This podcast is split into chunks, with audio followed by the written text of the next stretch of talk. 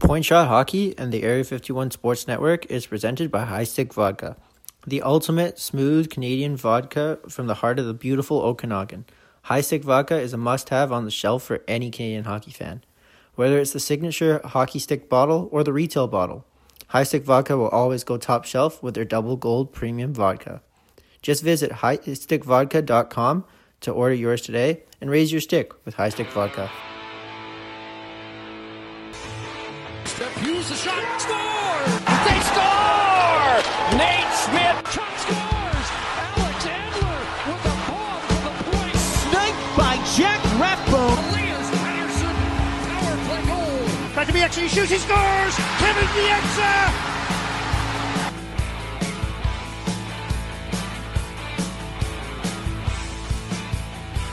A day removed from our three nothing loss against the Oilers, the Canucks have now lost four in a row and sit eight fourteen and two, and that makes us sad. But to turn our frowns upside down, today we are joined by a man who truly needs no introduction. He is the host of the VanCast and synonymous with Vancouver Canucks media, Jeff Patterson. Thanks for joining us today, Jeff.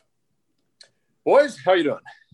Well, you know, as I said, it's a, it's a beautiful Saturday, and there's no Canucks hockey impending on the schedule. It's not like a countdown waiting for, you know, impending doom, so... You know, I'll take it.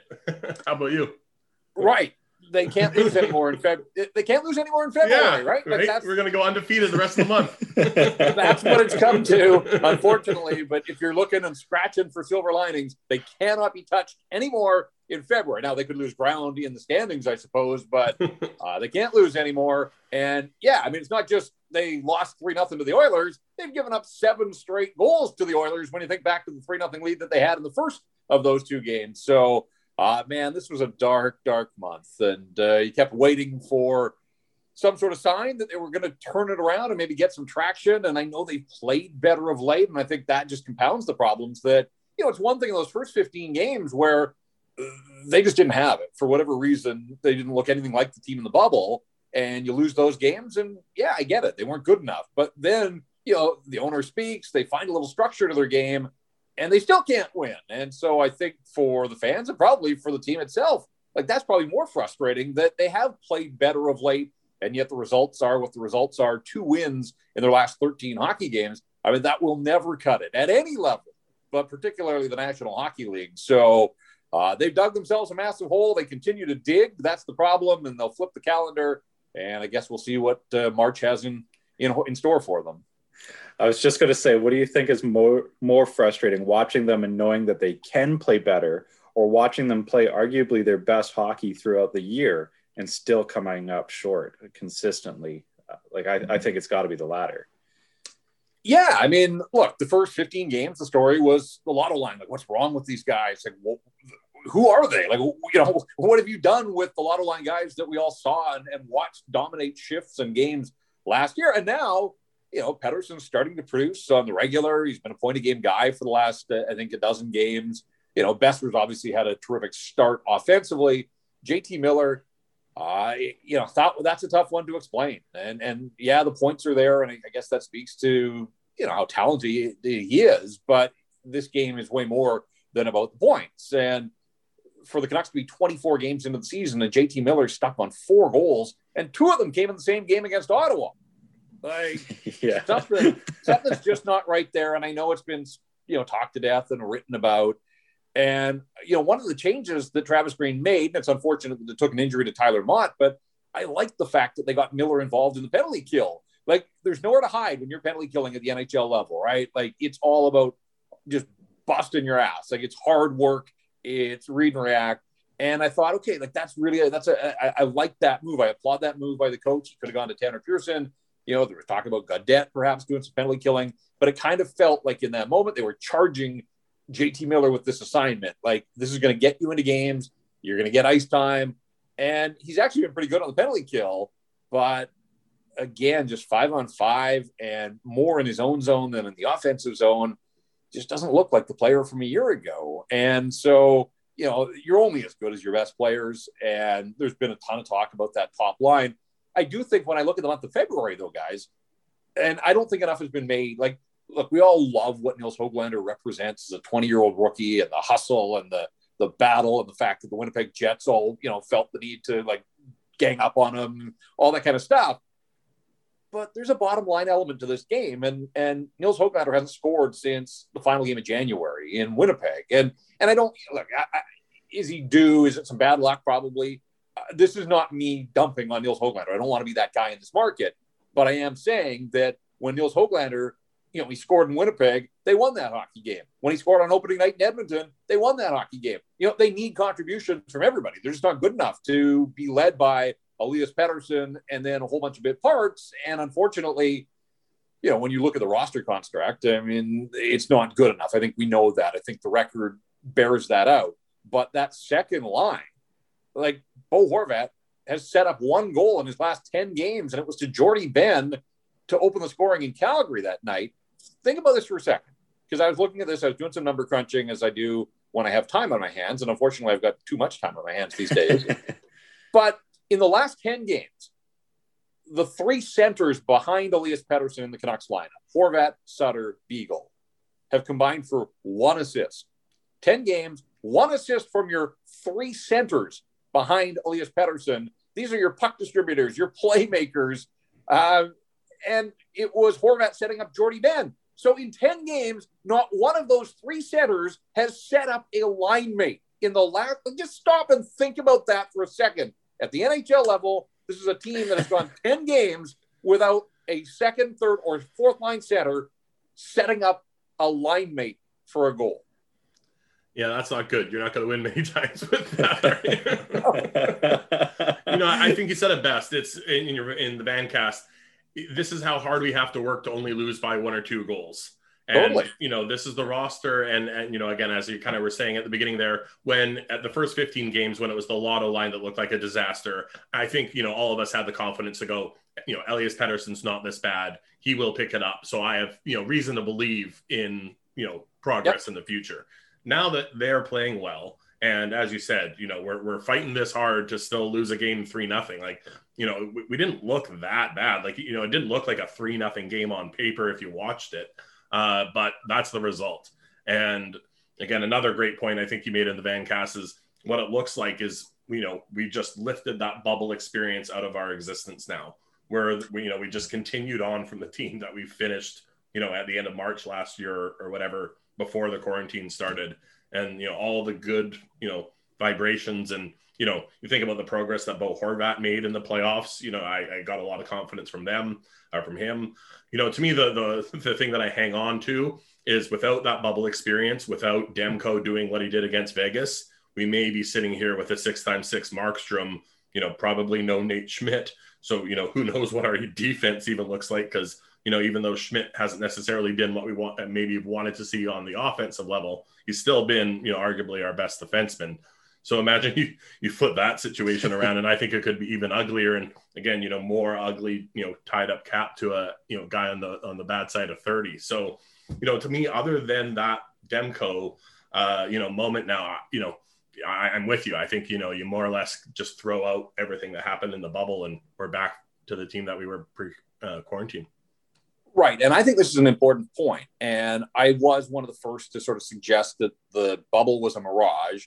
And at the time, I was sort of torn, because I don't want to discount how good a guy like Horvat played with his ten goals. And like, he really did look like the leader that I think people think that he can and, and ultimately will be. And Pettersson and Miller were basically point of game guys, and Quinn Hughes. And, you know, for Hughes and Pettersson, it was their first look at postseason hockey. So, and Demko too, when he stepped in. So like, I don't want to discount that, but the more I think about this, and I've spent a fair bit of time thinking about it, the playoff bubble was such a unique experience after a four month layoff in the midst of a global pandemic. It was neutral site. It was empty buildings. Like, it was nothing like any of these guys had ever been through. And ultimately, it was three opponents, and they were better than Minnesota.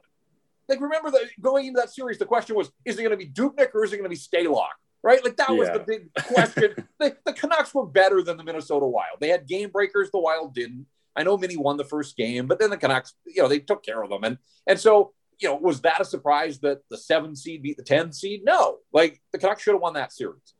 I think outside of Vancouver, people look at the Saint Louis series and they say, man, the Canucks dethroned the defending Stanley Cup champs. And they did.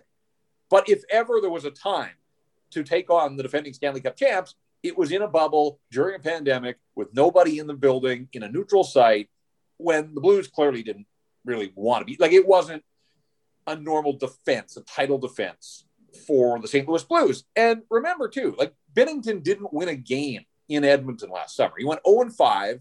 He lost his job. The Canucks chased him. He was terrible. Couldn't stop a puck. Again, I, this is where I, I I feel like I'm coming down too hard on the Canucks, but let's just be realists, right? Like, that's, I've tried to make yeah. a career of being a realist. When I look at the Vancouver Canucks, the Blues weren't good. Tarasenko didn't play. Uh, I didn't think Pietrangelo or Parayko were particularly good. Uh, Ryan O'Reilly was, and that was the huge storyline all through that series was, you know, what can the Canucks do to get around Ryan O'Reilly? Well, they could shoot pucks on Jordan Binnington. That was the, the answer to the, to the question. He doesn't and play then, the full sixty minutes, so. And then, let's be honest, like, it was good drama against Vegas, but they were down three to one, and Thatcher Demko played out of his mind, and even at that, he had to, just to give the Canucks a chance. So the bubble happened. It was three opponents. Now when you are seeing more than just three opponents, and I know it's limited in this Canadian division, and there's still no fans, but, you know, the players knew what to expect other than Höglander, but, you know, they had been through the bubble experience. So this isn't quite as unique now as it was last summer. And it just sort of feels to me like, uh, you're right. Like, what happened in the bubble happened in the bubble. And I do think that guys like Pettersson and Hughes, they'll be better for that experience.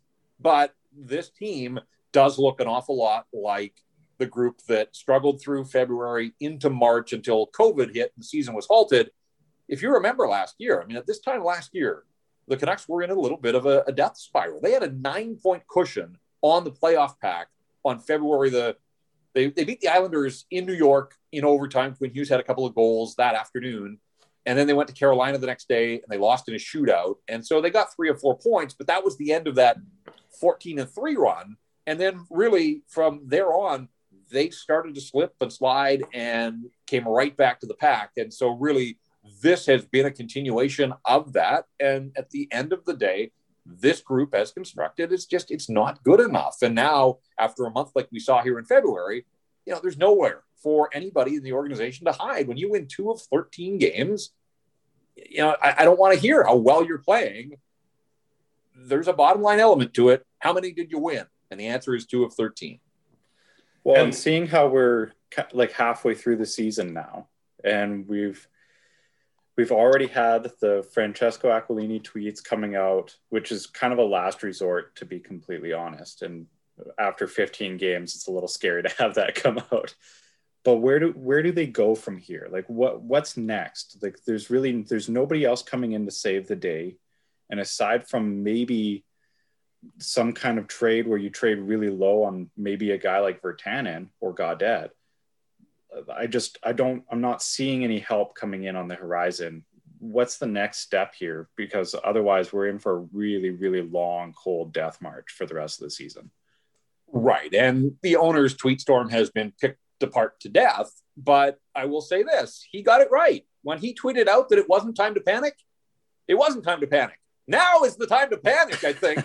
uh, he was, you know, maybe he had this foresight that this was only going to get worse. But, you know, six games since he tweeted, and they're two, two, and two. So, you know, they, they've won two of six games and just continues on uh, with the issues that we've seen through the month of February. You know, where does it go from here? As much as people are foaming at the mouth for change, uh, I, I'm not anticipating that we're going to get any. I, I, I just, not during the season. But I do think that Jim Benning's tenure as the manager of the Vancouver Canucks is likely coming to an end. So the questions then are, you know, if that's the case, are, like, why wait? Like, why let him run the trade deadline? Why let him set up the expansion draft uh, and all that goes into that? Why let him, you know, work towards free agency and, and setting the ground rules for the organization and, and ultimately on to Pettersson and Hughes and their extensions? Like, there are massive issues that have to be taken care of here. And I just get the sense, and we've seen it, that ownership doesn't want to spend. And so the idea of paying Jim Benning to go away and, and finding his replacement and paying him, uh, I, I don't think it's going to happen during this season. Now, that's me just speaking sort of, you know, my hunch. Uh, if it continues, I mean, if they have a March like they had in February, like they are doing damage to the brand. And I know they're not selling tickets, but at some point they are going to have to sell tickets again. And look, people aren't doing much. They're sitting around. They're probably building their days around Canuck games, or at least they were.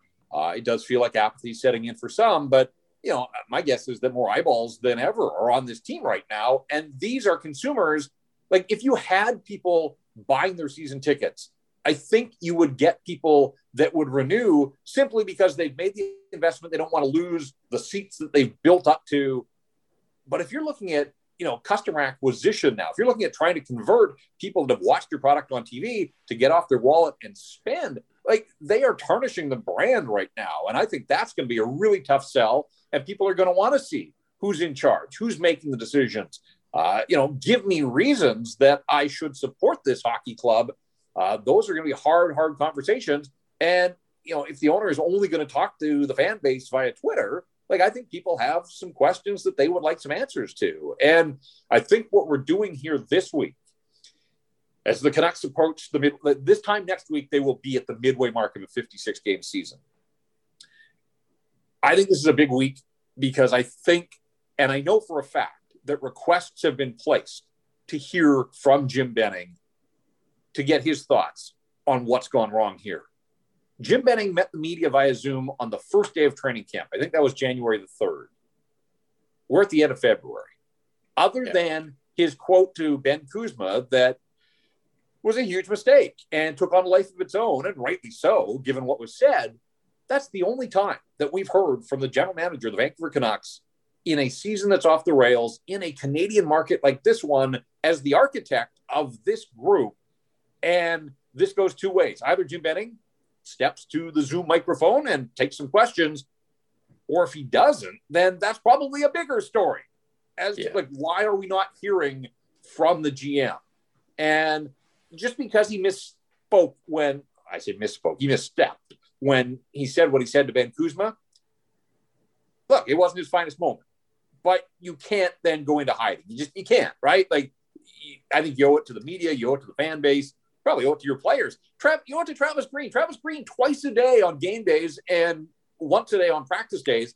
He has to answer questions, and a lot of them have been pointed, and he doesn't have a ton of answers right now. Like, where is the support? I know the the owner tried to take a little bit of the heat off with his Twitter storm, but come on. Like, I, I just think in a market like this one, even if it's not your favorite part of the job, and my guess is it's not Jim Benning's favorite part of the job, there are a lot of questions, and I do think that we need to hear from the G M at some point here this week as the Canucks reach the midway mark of this season. Well, with this three-day break, I, you know, I was obviously, you know, remaining hopeful. There was a little bit of foam still in my mouth that maybe something happens during this three-day break, you know, hope against hope. But I thought at minimum they would have had to do some sort of press conference, release statement, something. Because how can you, as you said, how can you possibly be silent right now, knowing everything that's going on? With the, you know, the last words that we have out of their mouths are from Francesco, or I have full confidence in this, you know, team and, and management staff. And the last words from Jim Benning were, I ran out of time. You know, like those are, you know, until they speak again, those are the two points that we're always going to go back and reference to. And that doesn't help them at all. So I just, uh, yeah, I'm obviously at a loss. I'm, I'm glad people are starting to make requests to Jim Benning. I was wondering, you know, is he just shooting down all these requests uh, all year? Because I'm sure, obviously, people are asking to talk to him. I know it's obviously not a normal situation, you know, getting yeah. to go down to the rink like you, you normally do. But, you know, have you been requesting to speak to Jim Benning all year? And he's been saying, no, I'm too busy. I don't have the time, or or what's going on? Yeah, well, obviously, I'm not in a position. We can't get him on the podcast. And and since the demise of ten forty, I've uh, had some other issues to tend to. So I, I haven't put in requests, but I do know for a fact that others have.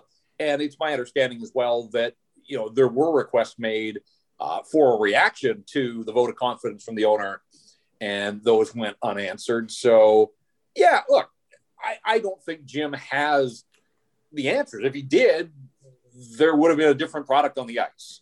But I get that it's uncomfortable for him that he's going to get asked about contracts and cap allocation and all those types of things. But he's the manager. He's the general manager of this team. Like, I am curious to hear from him why he thinks it's gone so far so fast. And if the summer was some sort of mirage, or, uh, you know, let's be honest, Braden Holtby hasn't been a great signing. It, you know, and then there were concerns when they signed Braden Holtby that the last three years his numbers have been in decline. He's on the wrong side of thirty as a goaltender. I know he's decorated with a Vezina and a Stanley Cup and all those things, but when he's been in, he hasn't been great. And he certainly hasn't played at Jacob Markstrom's level. And I think we wondered, you know, what would this group look like if they got average goaltending? And I think Thatcher Demko has stepped forward here. I'd like to see them give Demko a, a real run. Just give him a run. Uh, I think Holtby has to accept that, you know, the season is, if it's not already, it's getting away from the Canucks. He'll still get paid, but I think they need to run with Demko, who, you know, was good enough in that two nothing loss to Winnipeg, gave up one goal, and then the Jets scored an empty netter. And then the other night against Edmonton, I thought provided them enough goaltending uh, for the Canucks to get something out of that game. But, you know, they've been shut out in two of their last four, and Demko's been in for, for both of those. Like, that's tough for him. So, you know, I don't know what I expect Jim Benning to say, but he certainly had enough time to think things through. And he has to know that there are going to be some pointed questions coming about uh, the construction of this hockey club and, and why it hasn't worked. And, you know, you asked, where does it go from here? You're right. Like, you know, this is the other point that I tried to make. And I, I think it's important because we've heard from the organization in years gone by, injuries, you know, injuries. That was, oh boy, there were injuries. They are completely healthy other than Tyler Mott. When you look at their opening night lineup in uh, Edmonton on the thirteenth of January, J T Miller didn't play that night, but he's playing now, obviously. And Tyler Mott is the only guy from opening night that they are missing. And with all due respect to Tyler Mott, he hustles and he gives you what he can, but I don't think anybody's putting him in the difference maker category. They are a completely healthy hockey club. This is them. This is their team. And they're two nine and two in their last thirteen games. So, you know, they don't have that card to play this year. Uh, and when the owner tried to go down the road of, you know, it takes time for teams to gel and didn't have much of a training camp. But, you know, no, it was the same for all thirty-one teams. Yeah. And, well, maybe not. I mean, there were a few that were caught in the COVID trap. But, you know, in general, like, there were new faces everywhere. And it didn't take – I know the Montreal Canadiens have hit a hard patch here and fired a coach. But, you know, it didn't take their new players long to settle in and get off to the start that they were looking for.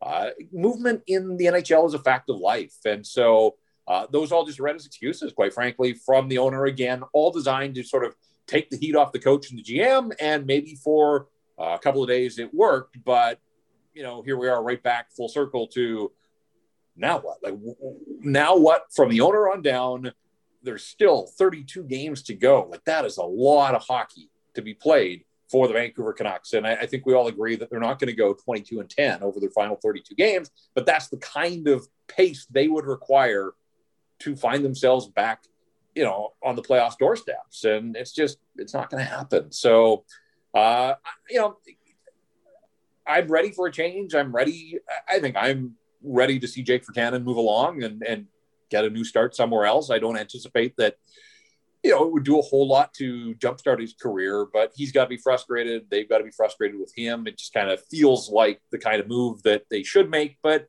at the same time, I mean, they committed that second year with, you know, real dollars that are higher in the second year than the first. Like, that's not going to be an easy contract to, to trade. And, and, you know, imagine the marketplace if they have to tack on a draft pick to move Jake Virtanen. But, you know, that's kind of what we're looking at.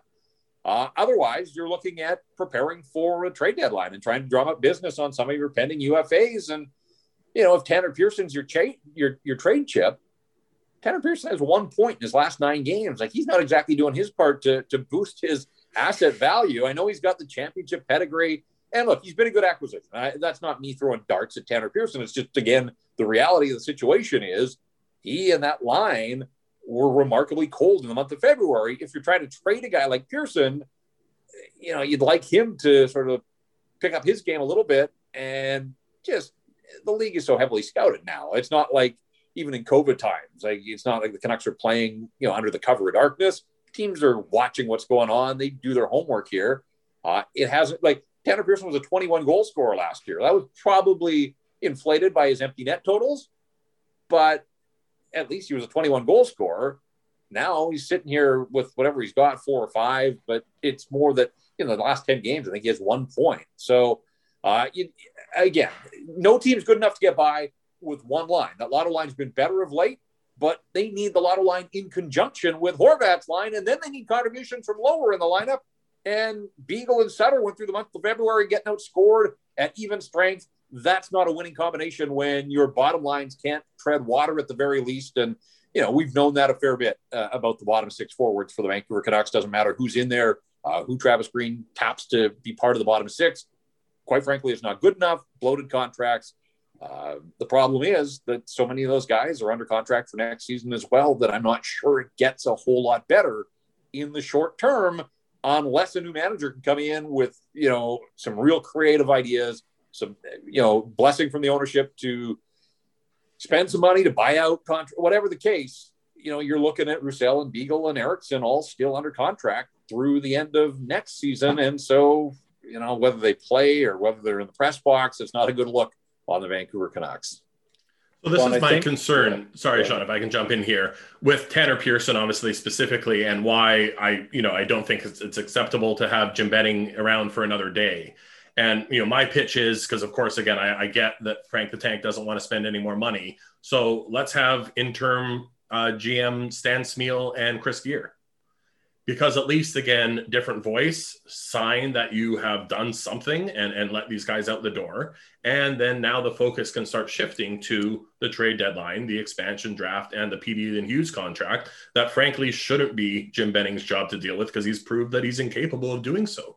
So that's my pitch to whoever can, you know, get to Frank the Tank here is if you don't want to spend any more money, you don't have to. But you do have to get the two idiots responsible for this mess out of here, because again, are, are they going to trade Tanner Pearson for a, you know, a, a second or third round pick, even if they have the opportunity? No, they're going to try to save their fucking jobs and yeah. make a push at the end of the year. So I, I, you know, unless again, Frank the Tank's going to him and saying, you must trade Tanner Pearson for an asset, which again, I don't know if that's possible or if that's going to happen.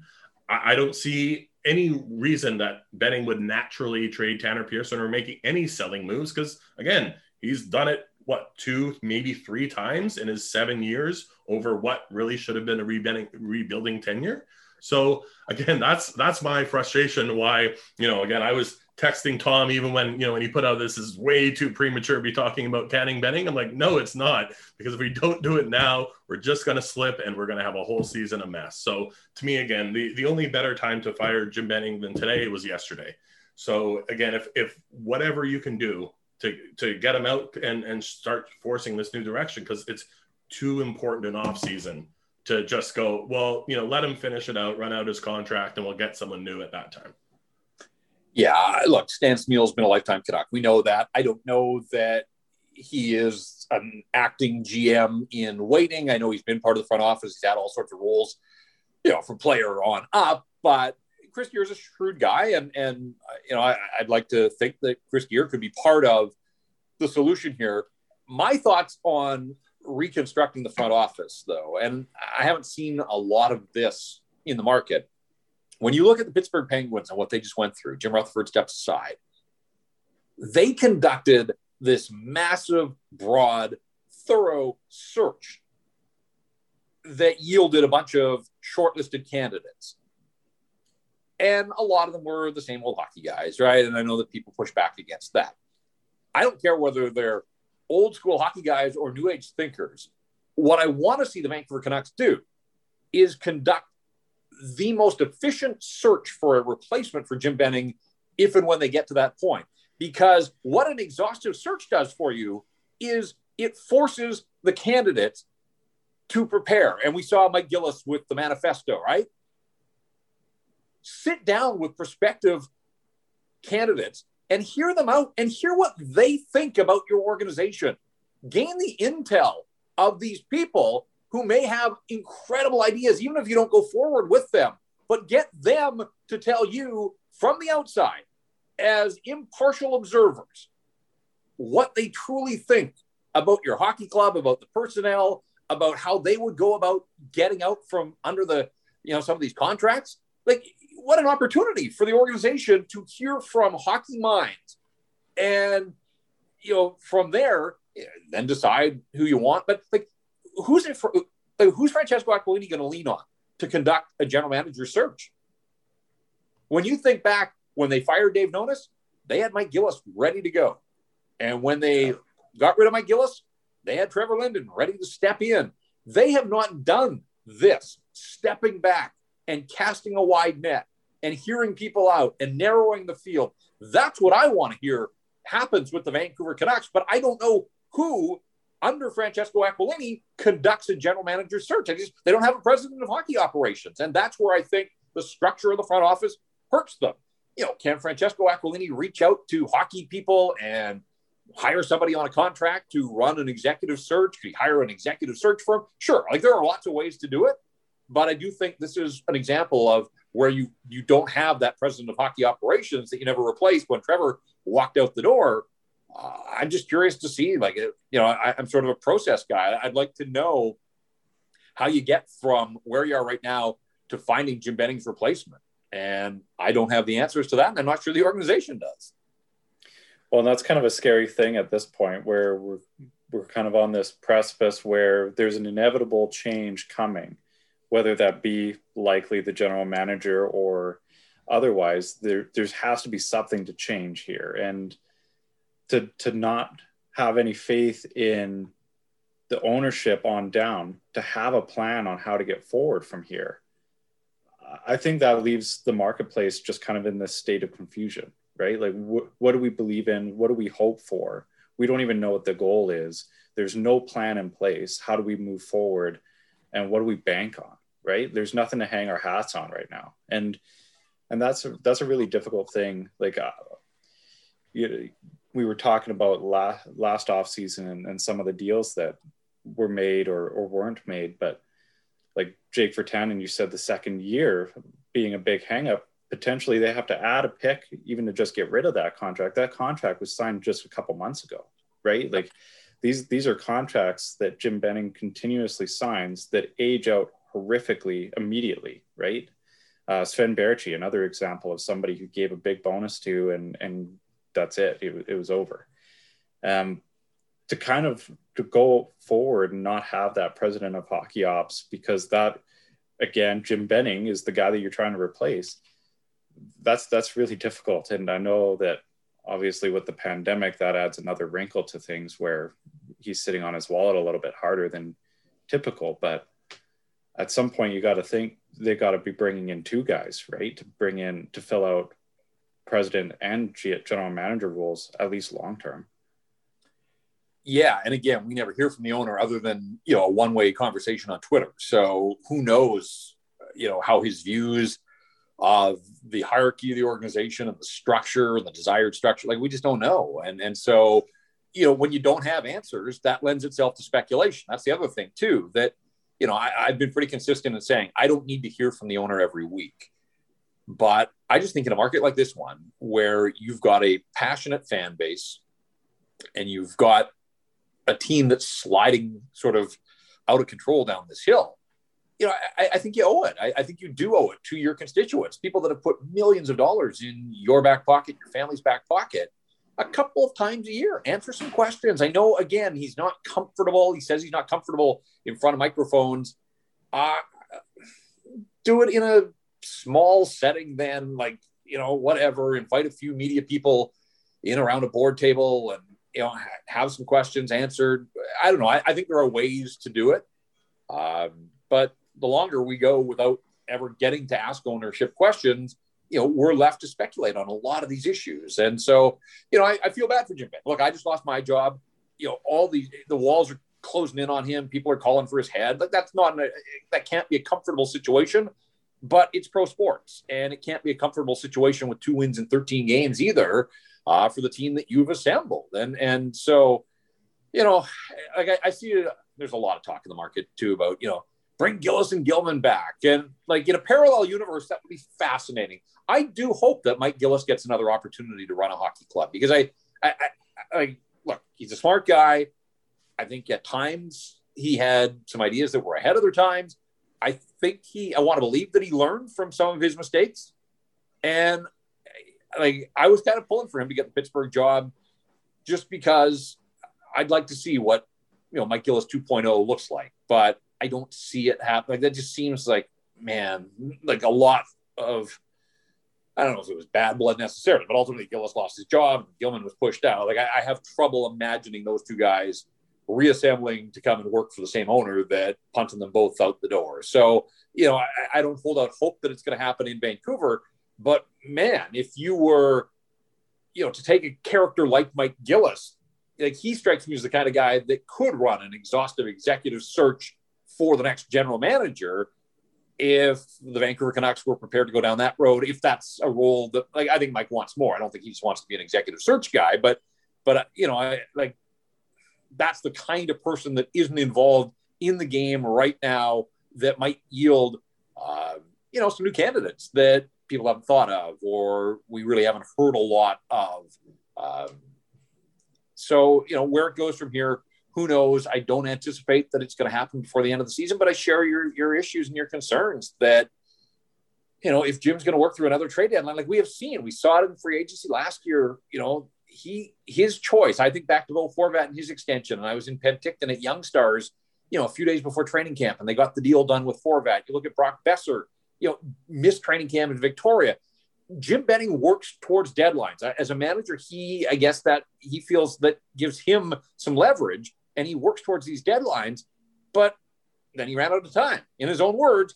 And now you've got Pettersson and Hughes, two of the most important contracts in the history of the Vancouver Canucks. Let's be honest, just in a flat cap and, you know, what they're trying to build here. Uh, I don't think that's an overstatement to say that those are two of the biggest contracts in the history of the Vancouver Canucks. And we don't know ultimately what they're going to look like yet.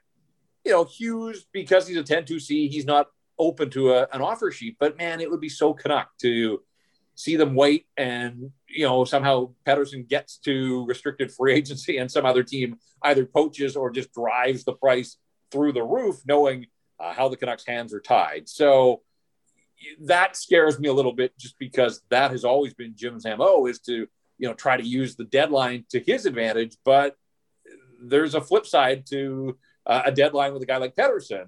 And I know we don't see a lot of offer sheets, but again, it would just be so Canuck if some other team decided that, you know, this was the opportunity to be predatory and just further the Canucks' woes uh, by jumping in and, and trying to snatch Elias Pettersson.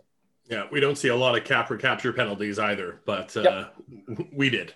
So uh, it's, it's terrifying. And the other thing that, of course, again, you and Tom were talking about on, on your last episode uh, that, again, I've been lying in bed uh, having nightmares about is the dreaded possibility of four-year deals for them both. And again, to me, the more bad, bad blood that's built up this year by, you know, an apathetic owner who doesn't have the courage or, you know, willingness to dip into his pockets, are, are you know, both of those guys going to get upset and go, listen, I don't trust you guys long term uh, to make this. You guys have my rights for four more years. And after that, I'm going to need to take the power back. I think, you know, a lot of these stars obviously are, you know, watching those Connor McDavid, you know, postseason interviews and just, you know, how just beaten he looks at the end of the year and going, I don't want to be that. So, you know, again, that, that's to me, it's, there's just, I, I don't see any good reason to keep Jim around for a, another moment. Again, as I said, you know, I, I'm by no means am I going long-term, who should be our G M is Stan Smyl. No, uh, what I'm going is he's a capable guy that is respected within the league. So has the ability to pick up the phone and make those calls, you know, and not be treated, you know, like lesser than. And, you know, again, I've, I've spoken to Chris Gear. I think he's an intelligent guy uh, and, you know, has, has done some decent work with the contracts. You know, again, Jim goes, sign this guy and, and do your best, Chris. Like he, he doesn't get to ultimately, you know, pick who, who he's signing. He just does the best contracts, you know, with the, the guys he's given. Uh, so to me, again, you, you do that, you signal to the players that at least you've done something. And again, you can, you can start this process of selling. Cause again, I, I have zero faith that left to his own devices that Benning would trade Pearson, even if he got offered a second for him by the deadline. Yeah. I, look, I, I, I do worry long-term um, when you see Pettersson and Hughes join forces with the two most powerful agents in hockey. Like, they're not messing around. They're not like that. There's no other way to read that, that, you know, that's a power play on their part. And that's some of the leverage that they've got. They can load up and pick whoever they want as an agent, but I don't think it's any coincidence that they've got the same two guys now and the two most powerful agents working on their behalf. And so, um, you know, if you're the Canucks, you better figure out uh, a, a plan to counter that. Uh, you know, I, I was glad Tom went down the road and sort of just to explain why four makes zero sense, because I, I don't know that a lot of people had sort of given it thought. But four is obviously the poison pill that walks you right to unrestricted free agency, and then these guys leave and, and you've got nothing, no control. Um, but I do worry about the culture of this organization, and it's crazy that we're having this conversation, you know, eight months removed from the bubble when people in the hockey world were talking, you know, oh, the best young core in hockey, and like, man, this is going to be the, you know, the team that's going to break the Canadian Stanley Cup drought and all that. And here we are. And it shows that, you know, you can never just judge on a week or two weeks or a playoff round, or, you know, you got to take the team in totality. And, and I'm still bullish on the core. Like, I don't want them to trade Brock Boeser. I think Brock Boeser is showing that uh, he's a hell of a goal scorer. And, you know, just turned twenty-four, like he's coming into his prime years, but you don't want to waste those, obviously.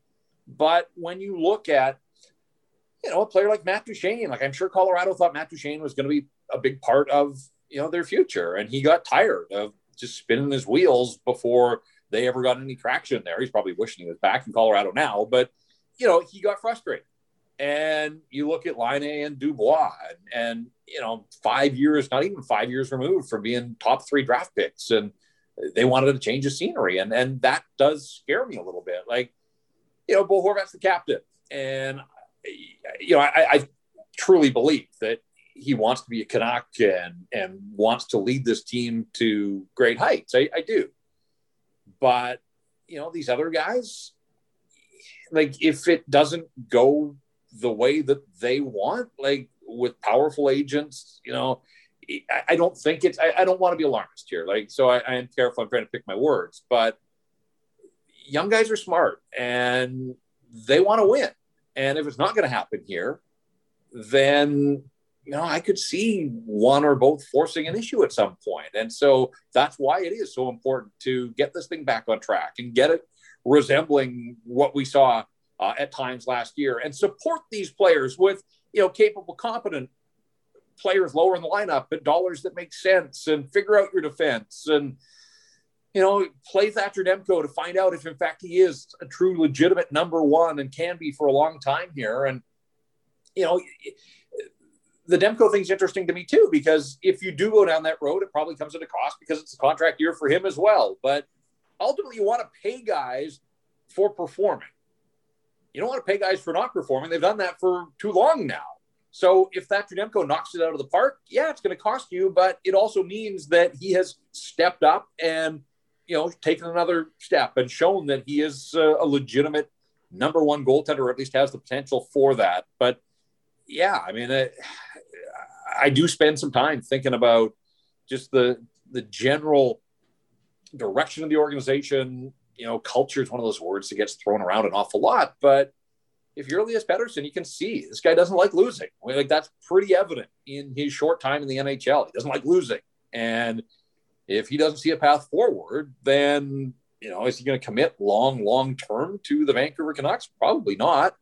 So what a fascinating offseason it's bound to be. But, man, like, I'd like to think that the organization had reached out to the agents, started to feel them out, parameters, all those types of things. But uh, I don't know. And if Jim doesn't know his future, then is he spending time on long-term things, or is he in self-preservation mode trying to make trades that somehow are going to get this team, you know, are they going to get back in the playoff mix? Probably not. But maybe in his mind, a trade here or there can, can spark them. He just, he doesn't have a whole lot to work with, obviously. So yeah, I mean, look, there's no doubt. Fans know this. There are short-term, small picture issues, and then there are the big picture ones as well. Uh, they're going to affect the long-term outlook of the Vancouver Canucks. And we're at a point in time where the organization's got to figure out who's calling the shots, who's making these decisions to try to get all of this ironed out so that this thing can get moving back in the right direction. Because where they are right now, twenty-four games into this season, it's a mess, unfortunately. I don't think there's any other way to describe it. It's a mess. July twentieth, July first, twenty twenty was when they should have started negotiations with P B and Hughes. I don't, I can't do the math that quickly in my head, but we are many days removed from that. And the fact that you aren't calling just to get a general sense of, are you thinking bridge? Are you thinking midterm? Are you thinking long-term? Give me a number as a ballpark that you're discussing.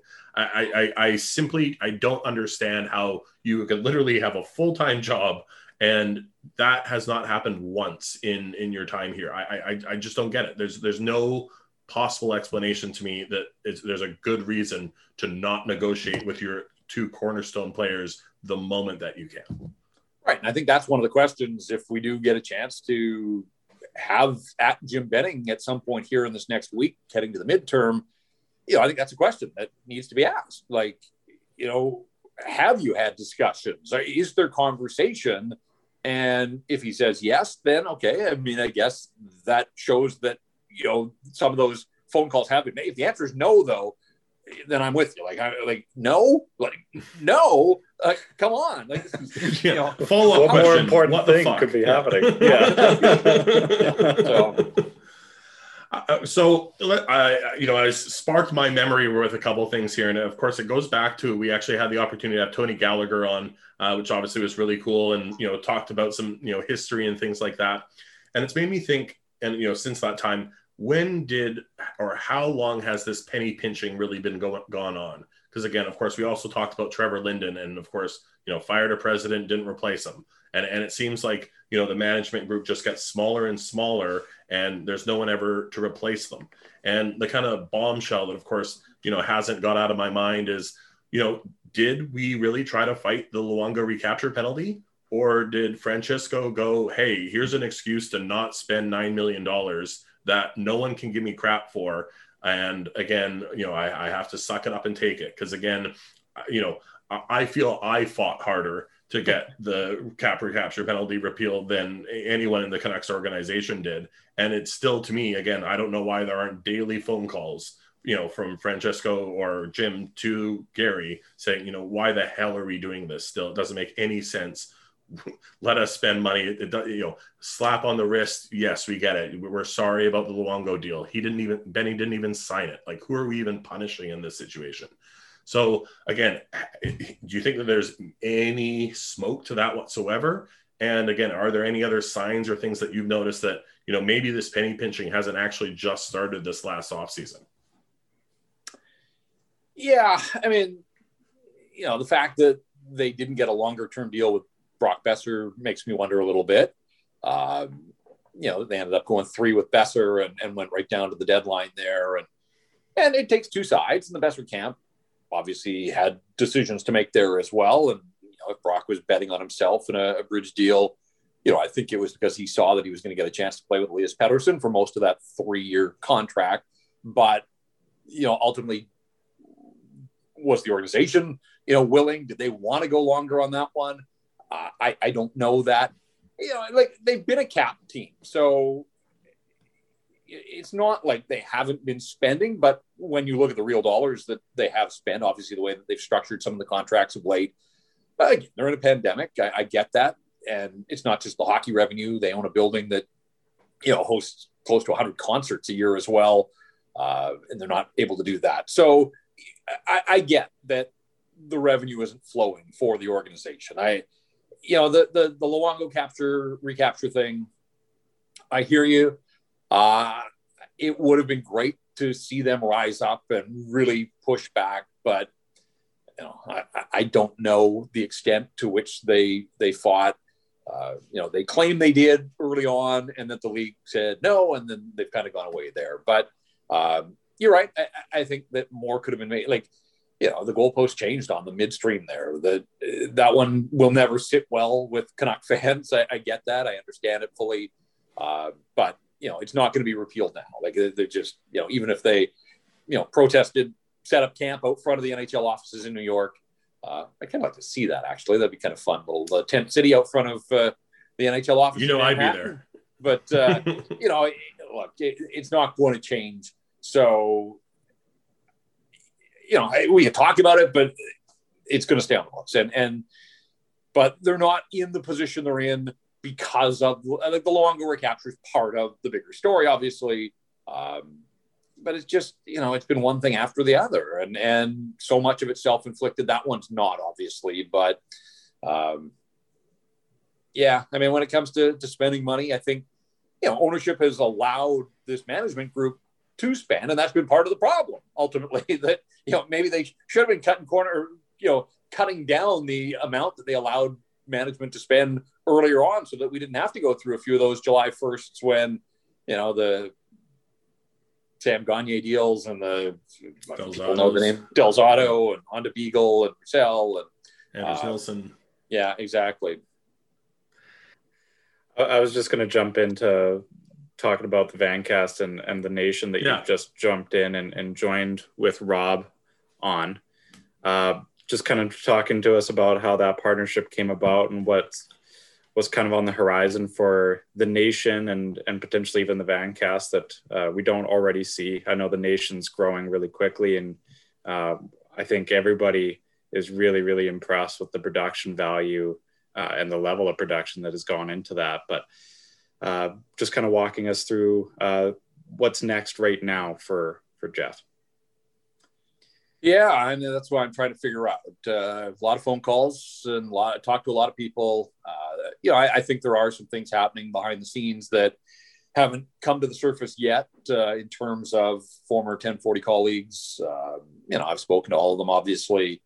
Uh, You know, Rob, Rob was the first to jump, and, and good for him. I mean, he wanted to harness the momentum that he was building on the radio at nights. And he had the association with Hubcast, which is the company that produces uh, his show. And, and I was absolutely blown away when I watched the first one that, you know, a week earlier, he had a job at the radio station, as we all did. And, and then, you know, the, the legs were cut out from under us. And here he is a week later, you know, with what looks like, you know, a T V show that's been on the air for forever. Like, I, I'm with you. The production value is terrific, and full credit to uh, the company behind.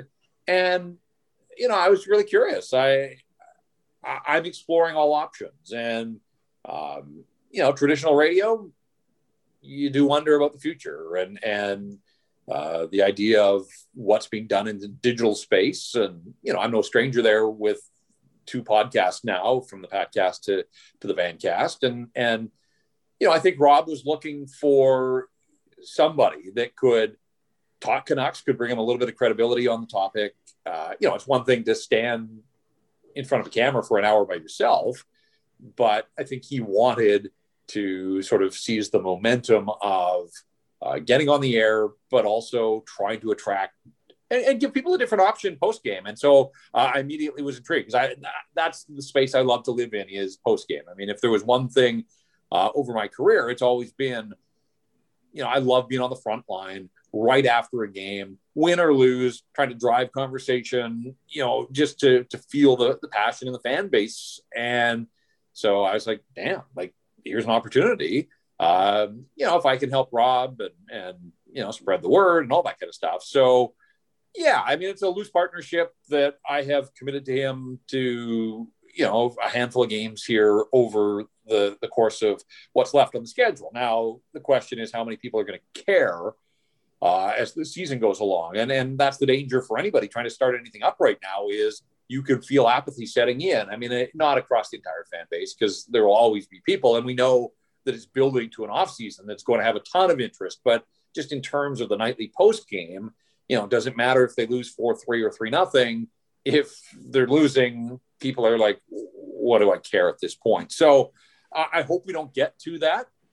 But, you know, I'm looking forward to to seeing what Rob can do. And, and you know, he's off to a great start. He's already attracted some clients and some sponsors. And, and I think we're at a point in time, too, where you saw what the big companies think of the market. And, you know, now more than ever, it's important for local to support local. And if people want Vancouver driven, Vancouver controlled sports conversation, then, you know, it's not just the viewers and the listeners. It's, it's corporate Vancouver. It's even some of the mom and pop stores. You know, if people have a, a marketing budget and they want to support somebody that's trying to do something that, you know, has a place in the market, then absolutely. Uh, you know, and so uh, easy for me to tell people to, you know, write checks and, and but, but that's where we are. Like, honestly, yeah. that's, you know, we're just at a point in time where uh, we're kind of on the threshold that you saw that a big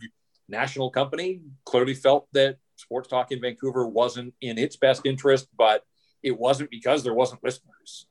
It yeah, wasn't exactly. because there weren't clients. So uh, really interested and excited to see where Ryan Rob's a hustler. So I, I'm really curious to, to sort of see where he can make that happen.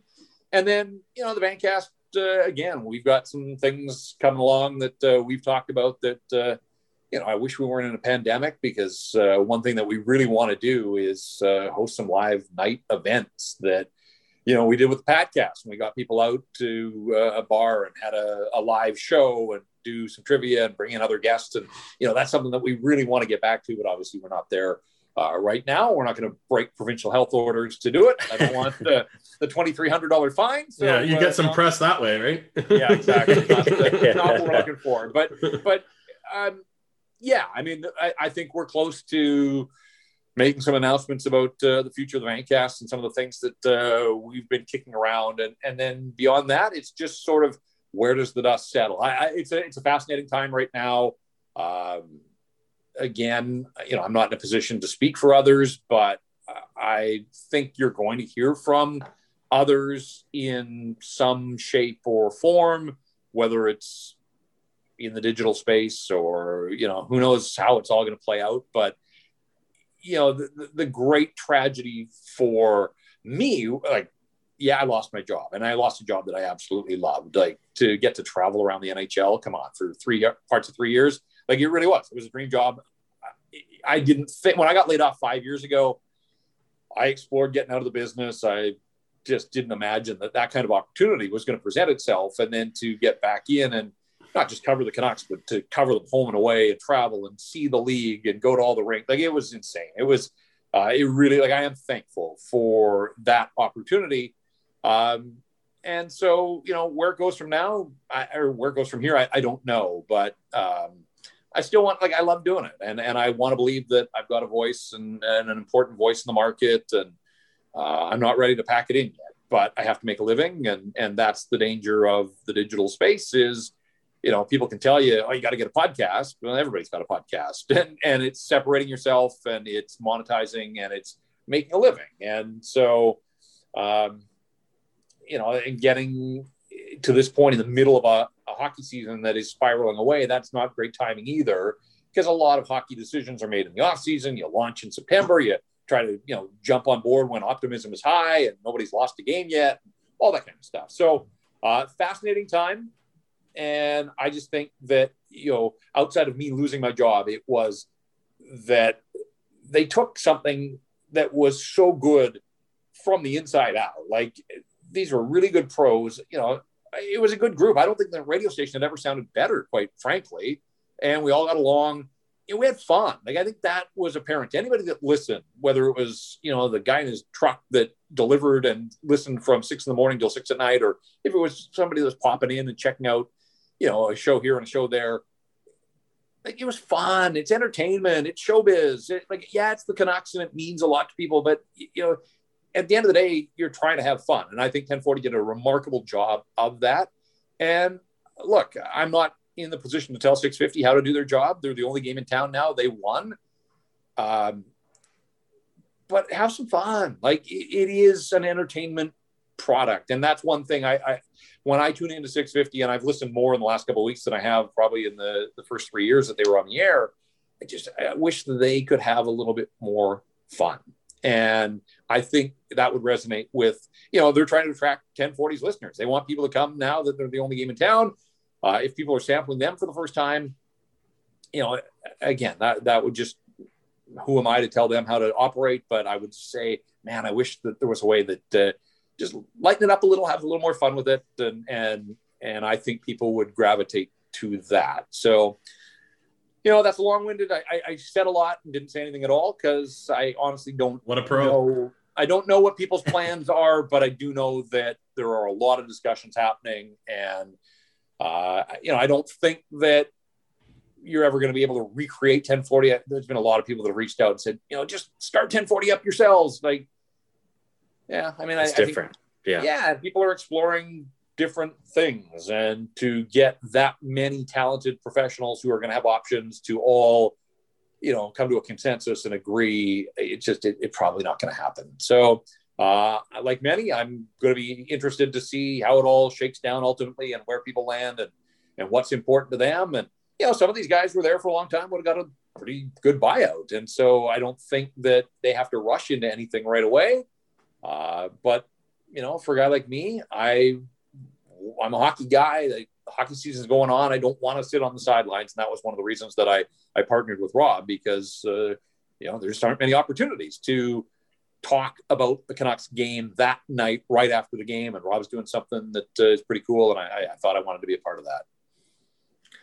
You know, I, I think that's one thing at least we do see in Vancouver is we are very conscious of where we put our money, right? And and I think, you know, just have an outcry of, you know, people, you know, posting their, their screen caps of them, you know, canceling their, you know, Bell cell phone memberships and all those kind of things. I think, you know, again, obviously I, uh, you know, I can just blow smoke here, but, you know, you certainly are one of the guys that I, I know people in Vancouver are willing to pay to hear. So, you know, again, hopefully some of these, you know, Patreon paywall devices, the, you know, Twitter coming out with these, you know, super followers or whatever like that, uh, you know, provide you with the, the opportunities that you need. Uh, 'cause yeah, obviously it would just be devastating not to, to have you, uh, you know, again, obviously I think, you know, we lost uh, Botch just over a year ago, uh, you know, to have neither of your voices in the market, uh, you know, I, I couldn't even imagine it.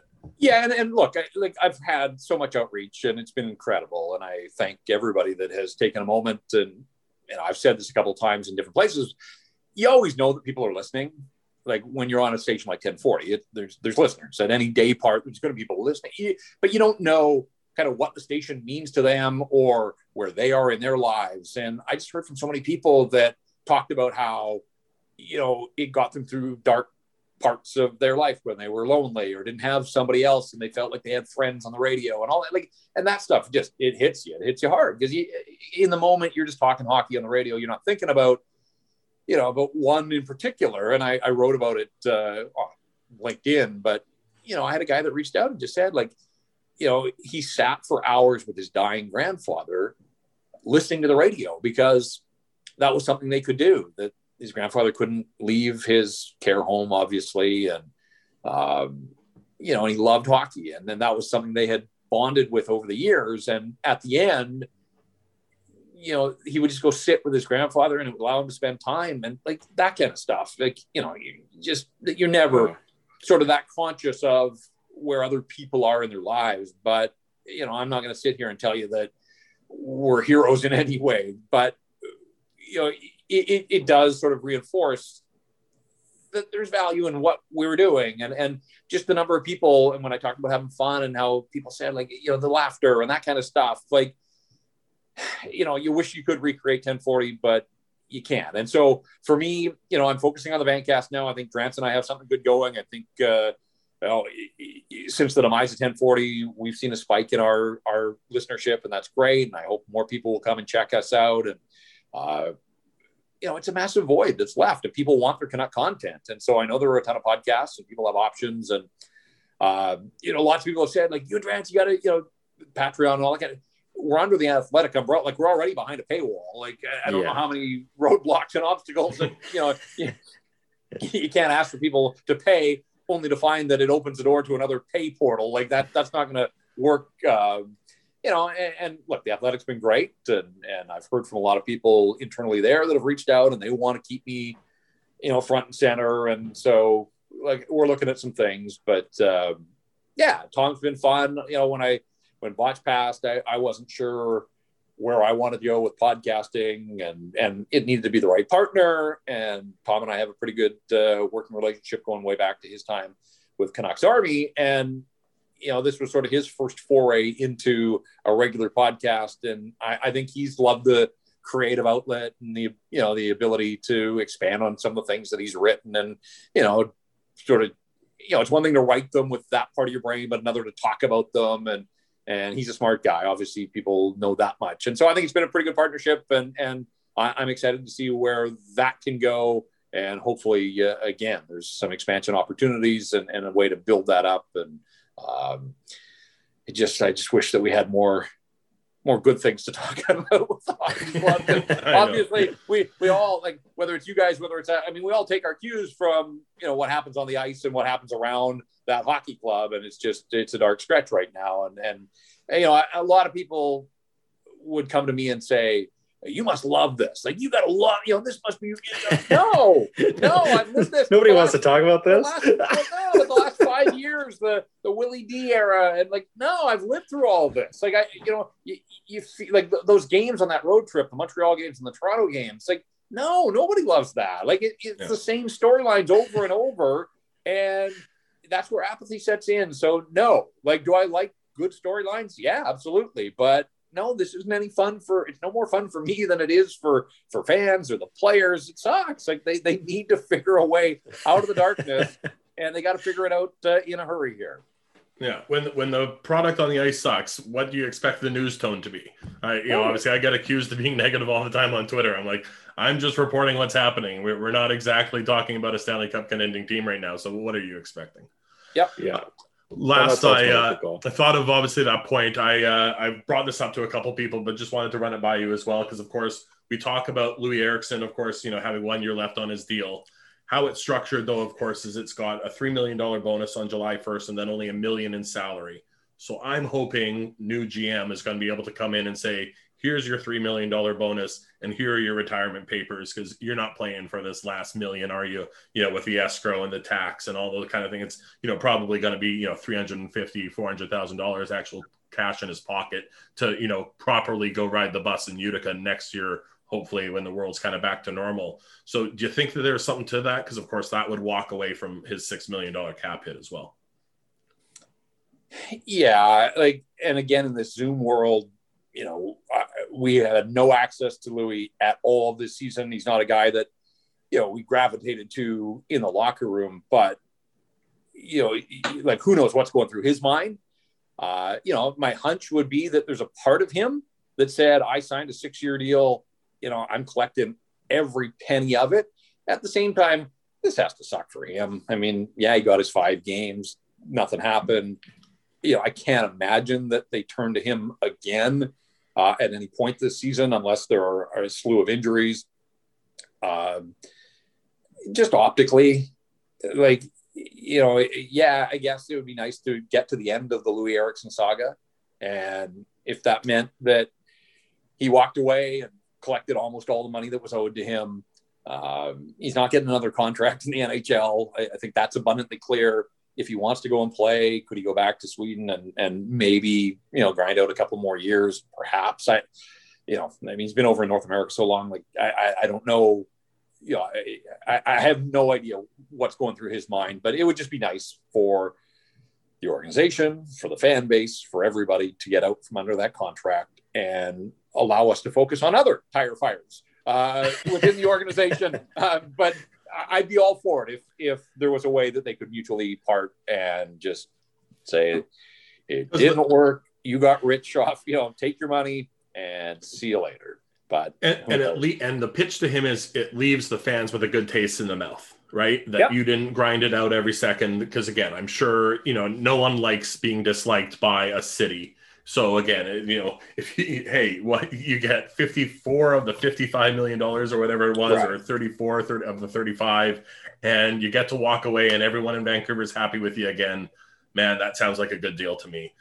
It Last is crazy, one, to, you know, but you're, you're, you are right. Like, it is crazy to think that through all of this, that there is an exit strategy that would actually reflect well on on Loui Eriksson, but I think he hit on it. I, I, there's I always an argument. There's always an angle that you can take. And I just, again, I don't have any confidence in Jim Benning's ability to bring that up and, and work that angle, right? So shifting back to the last one that I have, Sean, I don't know if I have any questions before we uh, let you get back to your Saturday. Uh, but, uh, you know, you brought up, obviously, the best case scenario for us is this summer we do that exhaustive G M search uh, and, and look at everyone. And, you know, again, theoretically, we hire someone to do this search. So guess what, J-Pat? I just hired you to be in charge of looking for our next general manager. I don't know if, again, I'll, I'll, you know, make this question very long to give you another extra second to maybe think of someone. Uh, but, you know, again, if you were picking the next general manager of the Vancouver Canucks, who would you choose?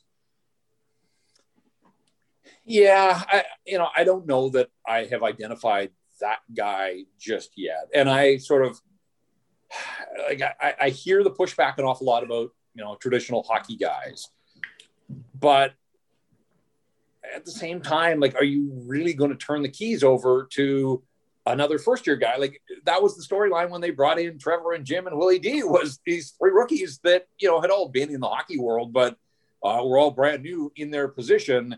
Uh, I think for some stability, I would want a guy that had some really practical front office experience. Now, Jim did have that from Boston, but I don't know if I'm prepared to go with a first-timer. And so uh, that's where I, I come back to this idea of, you know, sitting back and listening and listening to what people think about your organization, and, and don't hop at the first guy that, uh, you know, don't get locked in that. I think that's been part of the organization's problem too, is, you know, whether it was Tyler Myers or Willie Desjardins, like they, they sort of, they get tunnel vision and they lock onto guys, and, and, you know, you hear about it in the market and nothing changes. And sure enough, they see it through and they hire Willie D, or they go and they sign Tyler Myers to the contract that, you know, uh, they, they did. So I don't know that I'm dodging your question necessarily. I just, I'm not sure that I've come to a conclusion in my own mind about who is the right guy. Um, and that's where I go back and forth between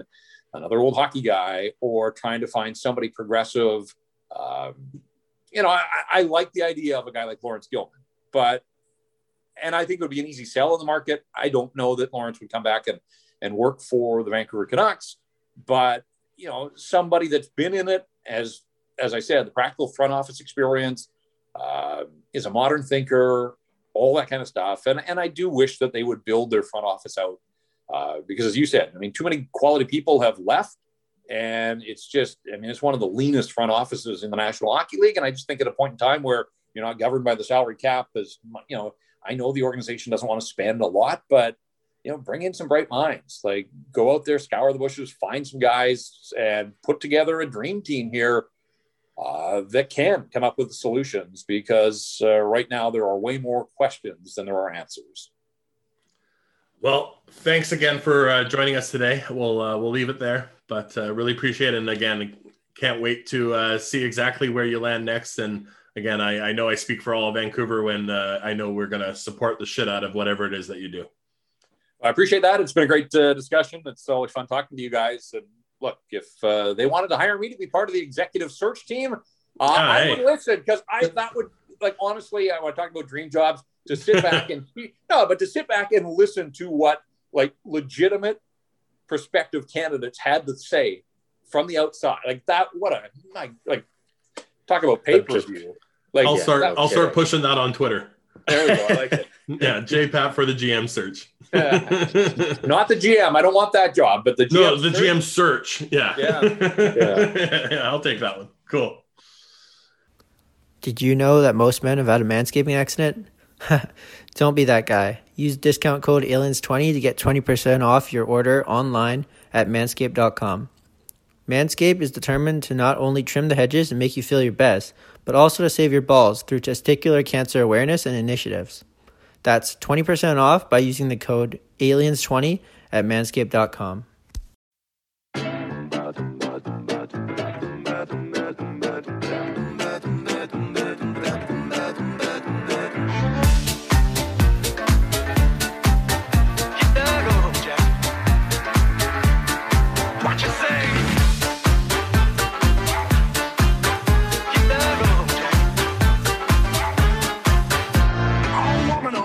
Treat me so mean, you're the meanest old woman I ever seen. I guess if you say so, I'll pack my things and go. Hit the road, Jack, and don't you come back no